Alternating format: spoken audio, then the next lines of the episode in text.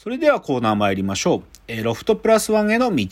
えーこのコーナーはサブカルリテラシー、サブカル知識の低い株式会社私は社員に竹之内がサブカル魂を注入し、いつの日かロフトプラスワンでのイベントに呼ばれる存在にまで自分たちを高めていこうという意識向上コーナーです。では、今日のテーマ発表します。今日のテーマ。ファッションイン 90s 北関東。というね、今日はね、ファッションの話しますよ。ファッション。はいうん。きっかけがありました。はい。あの、先週の土曜日に、あの、僕がまあ、すごい、うんずーっと好きな、編集者でもあり、写真家でもある、都築京一さんという方がいらっしゃるんですけど、都築さんのトークイベントがあったんですよ。あの、新宿御苑のすぐそばで、まあ、うちからも近いから自転車で行ったんだけど、はい都築京一の思いつくままトークセッションっていうのがあって、うんうんそれがね、タイ、あのーそのトークのタイトルが、かっこいいファッションはなんでかっこ悪いんだろうっていうトークイベントで、これがね、すっごい面白かったの。な、鈴木さんがファッションについて、あの、考えてらっしゃることっていうのを、いや、長かったけどね、3時間ぐらい喋ってたけどね。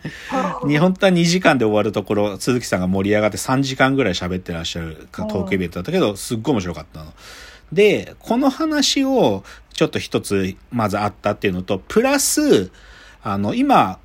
国立新美術館、あの、乃木坂にある、あの、国立新美術館で、あの展覧会やってるんだけど、それが、はいファッション・イン・ジャパン展っていうのやってるのね。ファッション・イン・ジャパン展1945から2020流行と社会を巡ろうっていう、はいこの国立新美術館でファッション・イン・ジャパン展っていうのをやってて、まあこれに日曜日行ってきたんですよ。はい。で、まあそれもあって、だただこの国国立新美術館のね、この展覧会はね、混んでた。すげえ混んでた。うん。で、ただその混んでるのが嫌で、嫌だっていうのは、来てる奴らがなんか嫌だったのが、なんかね、さも自分がおしゃれだって思ってる、なんかセンス悪そうな奴らがいっぱいだったの。もうそれが嫌だった、なんか。なんかいかにも自分はファッション好きです、みたいな、なんかその変なやつ、ダッサい奴らがいっぱいいたのが嫌だったんだけど、ただまあちょっとそのファッションインジャパンっていうのを見てきたっていうのの、この二つのきっかけで、ちょっとファッションの話を。でしかもそのファッションは、90年代の北関東っていうのは、要は僕がまだティーンだった頃の、あの、うん私のファッション事情っていう話を今日は中心にしたいなと。竹之内のファッションへの目覚めの話をしたいと思うんです。で、いや、僕ね、なんだかんだ言って意外にファッション好きだったんですよ。はい。うん、ファッションずっと好きで。で、いつ、まあ、じゃあ、竹之内はファッションに目覚めたかっていうのの、まずそこから入りたいんだけど、やっぱりその目覚めは中学生の時に現れ、と、あの、訪れてるんだけど、はい。大きく二つのきっかけがあったんです。うんだから、最初その二つのきっかけをぜひ皆さんにご紹介したいんですけど、はい。まずね、これね、一番重要なきっかけなんだけど、ファッション通信っていうテレビ番組があったんですよ。ここれね、実際今もやってるんだけど、はい。ファッション通信っていうテレビ番組があって、これがね、中学生の頃やってたの。僕が 中学生。まあ、もっと僕が中学生になる前からやってんだけど、これね、1985年からテレビ東京でずっとやってんの。で、で、でね、時間帯はね、あの、テレビ東京の月曜の夜10時から10時半までの30分やってたんだよ。そこの時間帯、この曜日のこの時間帯でやってたのは1987から2001までやってたから、はい、僕が中学生の時って、えーっと、1993年から95年までなんで、なんでこの時期に僕は見てるわけ。で、はいはい、ちなみにこれは今だとね、BS になったんだよね。BS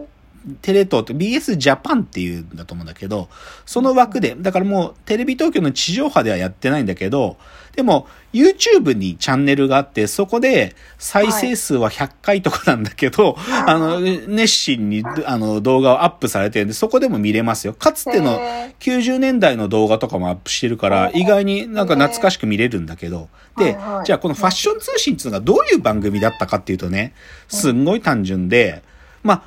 国内だけじゃなくて世界のファッション情報を紹介する番組なんだけど、うん。いわゆるパリコレクションとか、はい。ロンドンコレクション、パリ、ロンドン、ミラノ、ニューヨークみたいなうん、主要都市で行われるハイブランドのコレクションがあると、そのコレクション、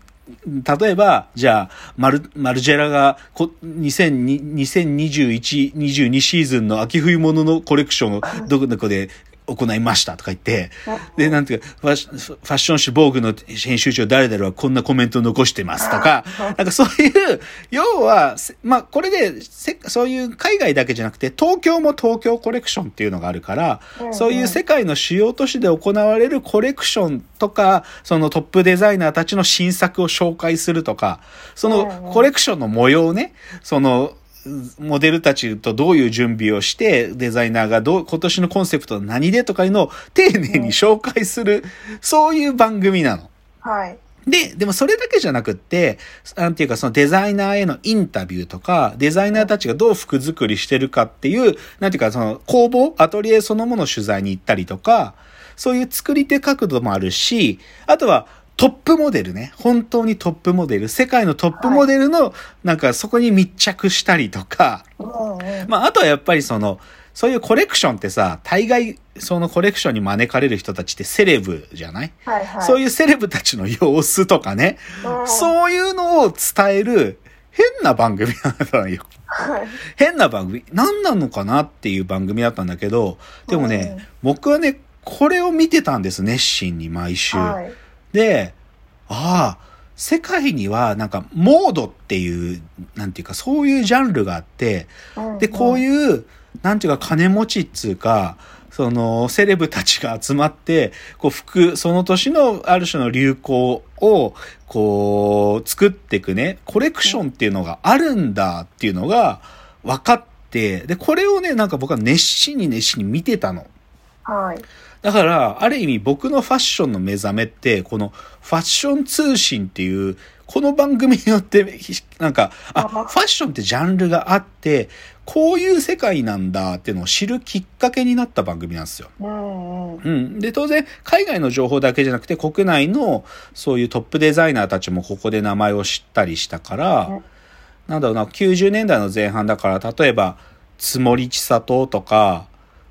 アンダーカバーとか、その当時まだ元気だった人とかもそうだし、それより一個前の世代の、じゃあ、ヨジ山本も今年のコレクション出ましたとか、カークボレーが新しいラレーベル立ち上げたよとか、なんかそういう話とかもここで知ってったんだよね。だから、ファッション通信っていうのは1個目。ちなみにこのファッション通信って変わった作りっていうか、資生堂の一社提供番組なのね。資生堂がスポンサードしてる番組なのよ。はいはい。だから今も YouTube の動画見ると、しあのスポンサードバイ資生堂ってバーって出てくる。あうん。だから不思議なんだけどね。うん。うん。でもそういうファッションの番組が、かつて地上波で流れてたんですよ。はい。2000年、2001年までテレ東で流してて、もう今は BS、もしくは YouTube しか見れないんだけど、うんこれがある意味、一つ目の僕のファッションへの開きだったの。はい。じゃあ、二つ目ね、もう一つ。はい。それが、浅草橋ヤング用品店。通称、朝ヤンなんですあ。朝ヤンって聞いて、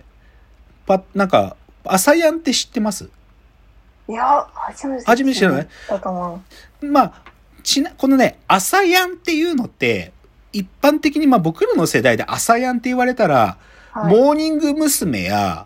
その鈴木亜美みたいな、あの、スターたちを生み出したオーディション番組の方を連想するのが普通なんですよ。 ASAYANって言われたら。はい。なんだけど実はね、あの、夢のオーディションバラエティ、ナインティナインと永作博美さんが司会をしていて、もう、つんくが出てきてモーニング娘。をは作ったりとか、あれをやってた ASAYANはね、実はこの前身番組があって、それがはい正式名称、浅草橋ヤング用品店という番組だったんですよ。で、この浅草橋ヤング用品店っていう名前の番組はいつまでやってたかというと、1992年から1996年まで、まあテレビ東京でやってたんですよ。で、僕はまたまさしくこれをやってる時中学生だったんだけど、この番組を熱心に見てたんですよ。で、この番組は何かっていうとね、これがね、はいすっごいかっこよかったんだけど、ファ最初ね、スタートした時はファッション情報番組だったの、まさに。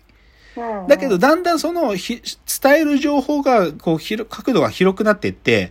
若者向けのファッションだけじゃなくて、こう、サブカルチャー全般について、こう、紹介していくっていう風な番組に変わっていくんだけど、で、さらにだんだん変わっていって、その、取り上げるキャラクターたちの変な、面白い部分、し、なんていうかし、プロの芸能人じゃなくて、アマチュアの人たちを取り上げて面白くしていくっていうような演出に変わってて、例えば、中華料理の周富徳とか周富照っていう兄弟とか、あとはい金満腹っていう人もいたりしたんだけど、こういう中華料理人の面白いとこ取り上げたりとか、あと、エガちゃんもここでブレイクした。エガシラ2時50分さんとかって、この朝屋の中で息、息を止め、水の中に入って息を止めるって企画があったんだけど、これとかでエガちゃんブレイクしてったの。うん、でもそういう、なんていうかな、そういうお面白いバラエティの側面だけじゃなくて、この番組のそもそもの根源にあったのは、そういうファッションを中心にしたカルチャーを若者に紹介していくっていう側面があって、で、そこを僕はね、熱心に、てかね、そこでね、あ、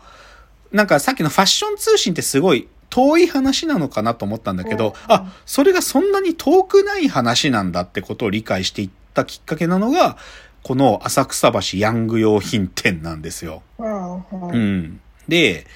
ちょっと、あ、もうちょっと補足する必要があるんだけど、この浅草橋ヤング用品店ってちなみに、あの、演出ね、演出が、もう、記載テリー伊藤がやってるんですよ。